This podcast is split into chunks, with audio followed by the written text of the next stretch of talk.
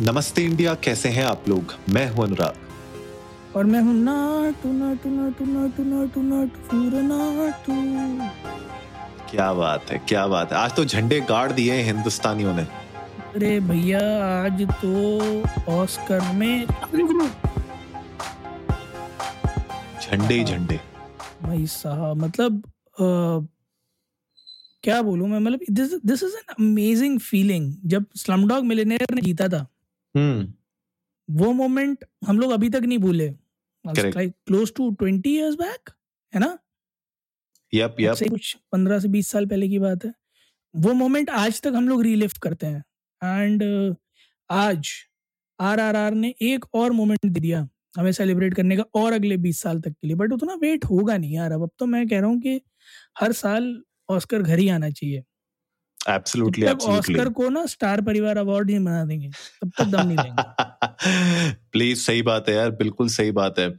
और अ, मैं दूसरी बात भी बताऊँ आपको अब स्लम डॉग मिलियनेयर जो है डायरेक्ट जो है हिंदुस्तानी ने नहीं की थी डैनी बॉयल ने की थी। हम्म, तो कायदे से वो इंडियन मूवी नहीं थी। मतलब थी हम्म। वो हिंदुस्तान के बारे में।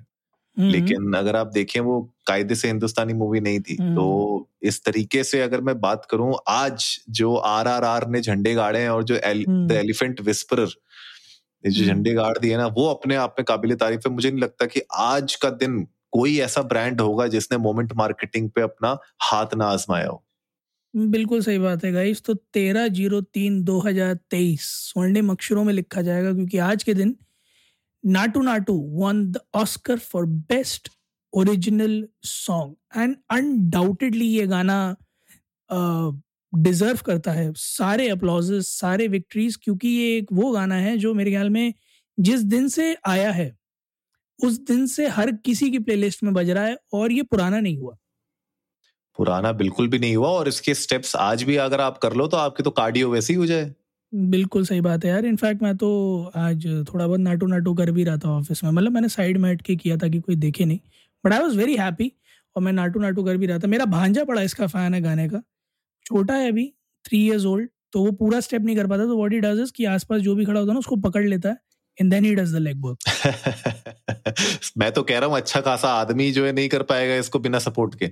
बिल्कुल सही बात है नहीं मतलब कर तो लेगा बट ठीक है। Let's let's focus on what deserves all our applauses today uh, a big congratulations to ss rajamouli ram charan junior ntr and everybody who's been there for making this song what it is मैंने सुना है इसके जो writer थे उनको शायद uh, कितने 19 महीने लगे इस सॉन्ग के लिरिक्स लिखने में कह तो रहे हैं ऐसी कहानी सुनने में तो आ रही है पर मतलब जो भी कहो मतलब मास्टरपीस तो बनाया है तभी ऑस्कर मिला है बिल्कुल सही बात है यार।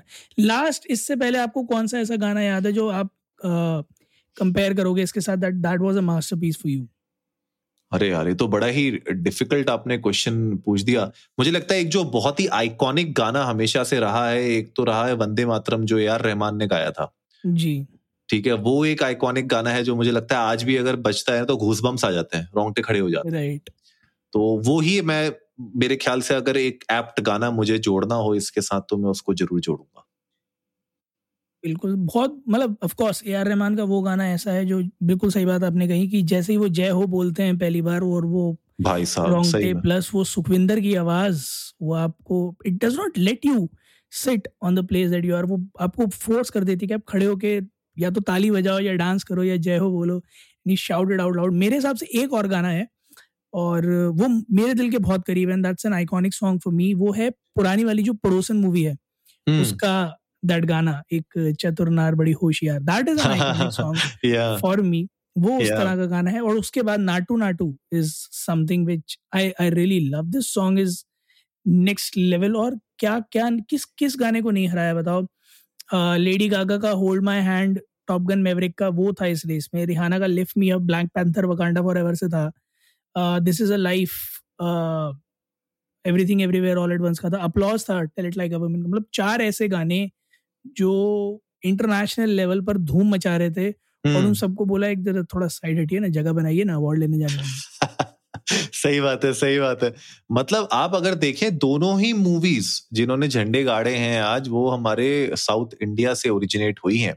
जी। और आर आर आर तो खैर मतलब मुझे लगता है कि हर एक बच्चा बच्चा जानता है, लेकिन जो दूसरी मूवी है, जिसके बारे में लोगों ने अभी तक बात नहीं की है और आज उस मूवी ने झंडे गाड़ दिए हैं नेटफ्लिक्स पे है ये मूवी, अगर आप देखना चाहें तो इसको देख सकते हैं, इस मूवी का नाम है दी एलिफेंट विस्परर्स और ये डॉक्यूमेंट्री है, एक शॉर्ट फ़िल्म है जिसको शॉर्ट डॉक्यूमेंट्री का अवार्ड भी मिला है, आज ऑस्कर उठाया है इसने। बहुत ही मतलब मैं इसका ट्रेलर देख रहा था शिवम, मैंने खुद नहीं देखी है ये अभी तक मूवी लेकिन ट्रेलर में देख रहा था, इतनी इमोशनल मूवी है और मतलब जितना मुझे समझ में आया ट्रेलर से देख के।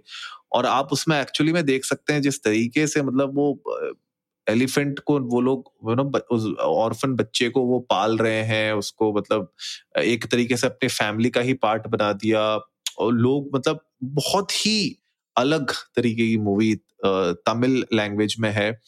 मुझे लगता है कि it actually deserved the Academy Award for best documentary short film बिल्कुल यार डायरेक्ट करी है कार्तिका गुंजालविस ने प्रोड्यूस करी है अचिन जैन और गुनीत मुंगा ने।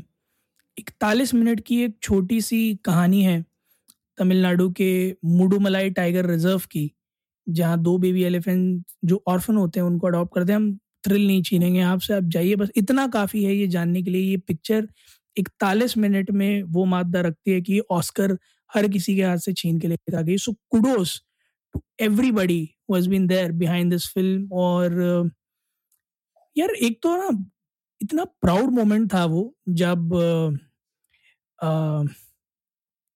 आ, दो इंडियन ओरिजिन फीमेल्स ऑस्कर के स्टेज पर गई और वो अवार्ड उठाया उन्होंने इस मूवी के लिए।